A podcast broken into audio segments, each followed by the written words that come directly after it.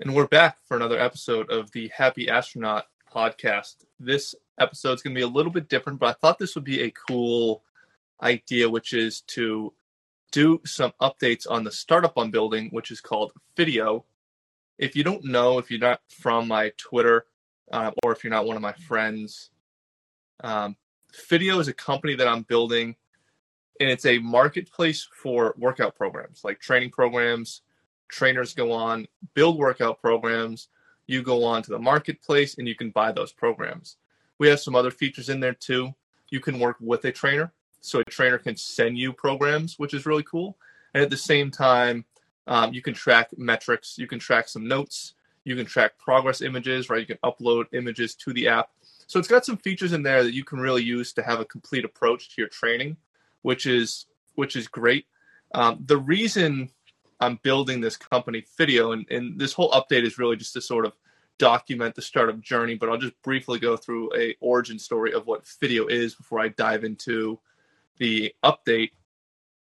Is the the reason I'm building this company in the first place is because I'm a trainer myself, and I look at the whole fitness economy, um, the fitness creators that are out there building stuff on Instagram. I used to do a lot of that as well. The people who are out there building stuff on TikTok and on YouTube and I look at the space and I look at the tools we have, and I realize we're missing one.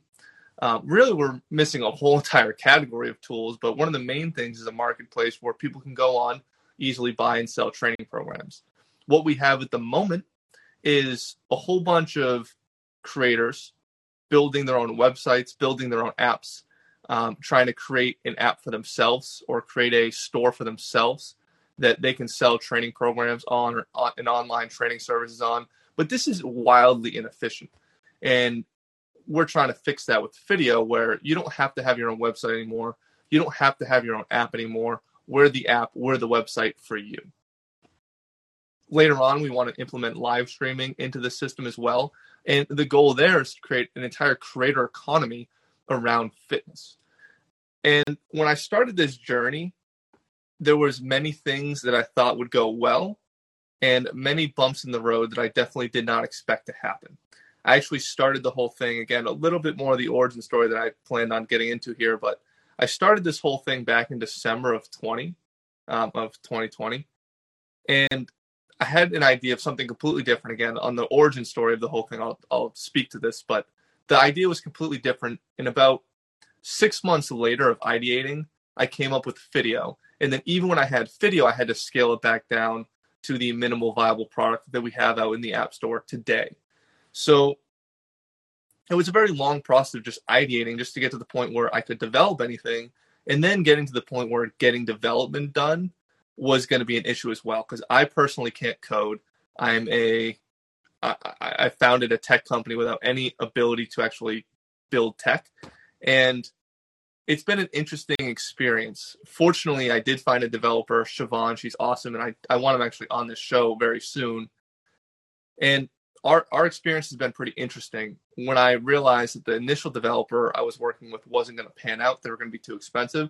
I had to go down a whole bunch of rabbit holes to try to find somebody who I could actually work with, who could be cost efficient. I was really looking for a co-founder type relationship. I really wanted somebody in the states who was close by um, I'll be building the company primarily in Miami, although I'm in Massachusetts at the moment. So I wanted somebody in Miami. That was kind of the goal. I found a couple people who could do the job. Uh, I just didn't like the relationships I saw growing from that. But Shivanj and I, Shivanj is my developer who lives in India. We met on Indie Hackers, and he was kind of funny because he was just posting a whole bunch of stuff on Indie Hackers, just saying, "Hey, I'm looking to you know, he was just repo like anybody who was on there in the startup founder looking for a co-founder um, forums. He was just on there replying to everybody, and and I hit him hit him back, and we ended up having a couple of Zoom calls. We liked what each other were saying, so we decided to to move forward together, and it's been a great relationship ever since. But I really want to talk about the last couple of weeks because the last couple of weeks we've actually been in the App Store. And we went through about eight or nine weeks of development before we launched in the App Store. And we went through like a maybe like three or four days of working in test flight before we were like, hey, let's just get this in the App Store and get it into our hands of our alpha users and see how the whole thing goes. So we have seven alpha users for the software now for Fitteo at the moment. And when we originally put it in the App Store, we were like, hey, go download this and go put this on your phone, go sign in, and don't do too much because not a lot of stuff is working. And this was one of our first mistakes because when we decided to go forward with putting in the App Store, we had a huge delay with in-app purchase. We were going to do everything through Stripe, but obviously, you know, Apple still has the chokehold on us until about a couple months from now with the whole in-app purchase system. So we had to rework all of that, which was a big hiccup. Uh, but on top of that, we we really rushed to the App Store. We we really wanted to get the thing into the hands of users, but we knew we didn't have a fully fleshed out product yet. So our idea was, hey, let's get on the App Store and we will just put it on people's phones and then build and then tell people to go test new features from there. It hasn't been an effective strategy over the past two weeks, and I'll tell you why.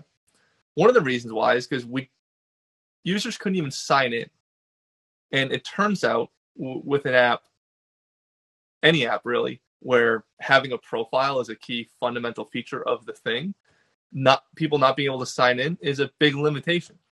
And the issue issue with that is is you have a whole bunch of people who want to go use your app who you've told for months and months that hey this is going to be the coolest thing ever and the sign in piece of it's broken. Their perception of you now is now negative right off of the bat. You don't even get to get a good first impression which when you're building something new that's never going to be the case but having people sign in is pretty fundamental so you kind of have to have at least that basic right and we didn't even have that so we really rushed, we really jumped the gun on the whole thing, and it was definitely a mistake on our part. Moving forward, we kept trying to push releases over the past, you know, not this past week, but the week prior.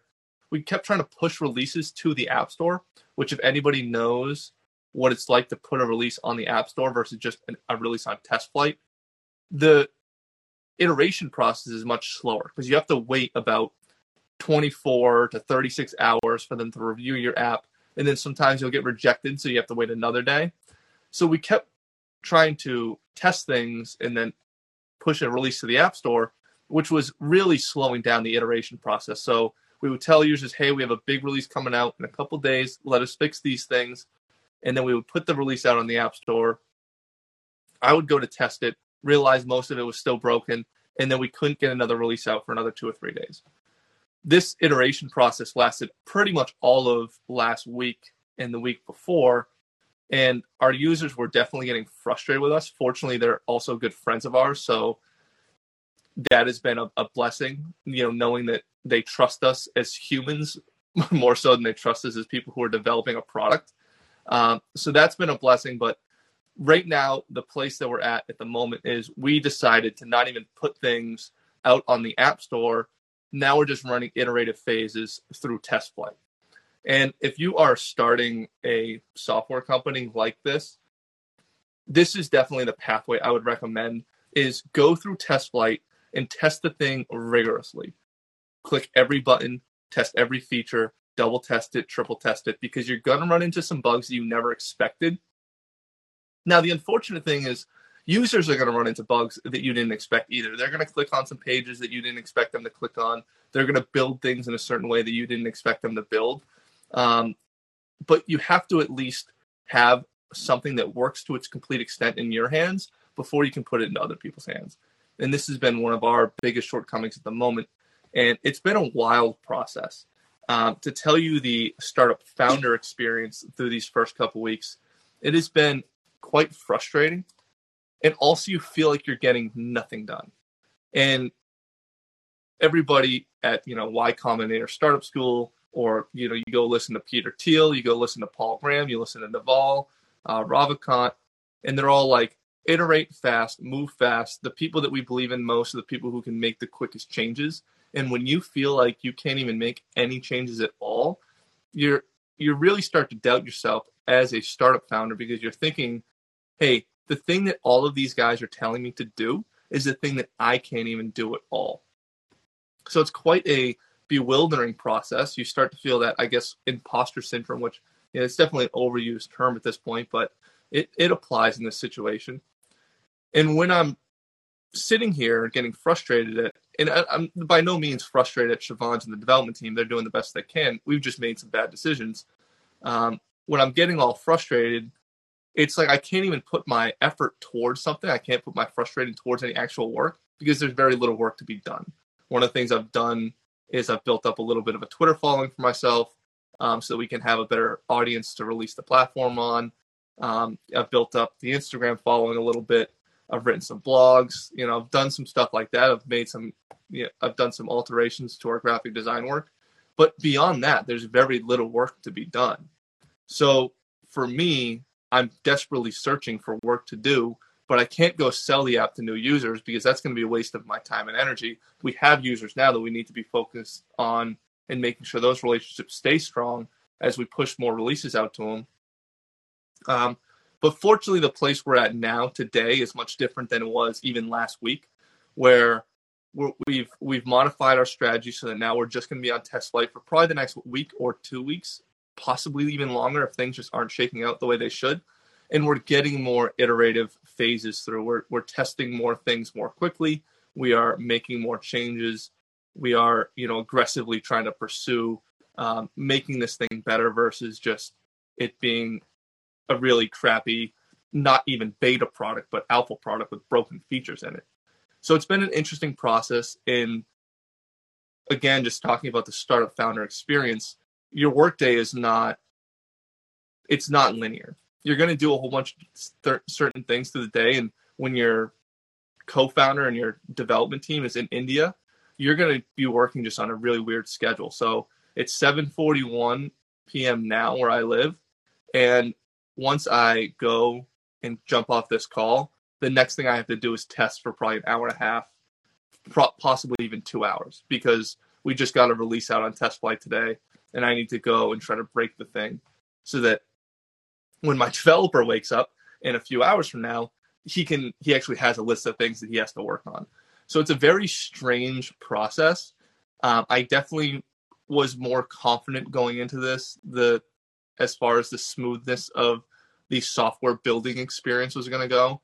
But unfortunately, it's been a very rude awakening. It hasn't been like, I don't think we're going to be building this thing in alpha for over a year. I think it's just going to be a few more weeks until we can, you know, get something fully functioning out there in the market. But it's the, we were expecting to release an alpha with a fully functioning app on September 1st, and it's now September 20th. So technically speaking, we're 20 days behind. But realistically, we were just bad predictors of the future, and that schedule no longer applies. So we can't necessarily say we're 20 days behind. All we can say now is move as fast as we can going forward and forget about the timeline that we set in the past because it's just going to make us frustrated. We're just going to be looking in the rear view, thinking hindsight's 2020, looking at all the mistakes we've made and not realizing that all of those mistakes are actually learning lessons. So it's been a, a wild two weeks. I think the next episode that I put out, as far as a video update's concerned, I think it'd be really valuable to go through like the origin story. But I think overall, doing these sort of video updates are kind of cool because very infrequently do I see startup founders or companies document the entire beginning stages of building a company like this. Really, you don't see a lot of documentation for startups because the founders are so focused on um, producing a good product, which of course, like I said, you know, 7 p.m., I still got to go test the app. There's so much to do. You're so busy.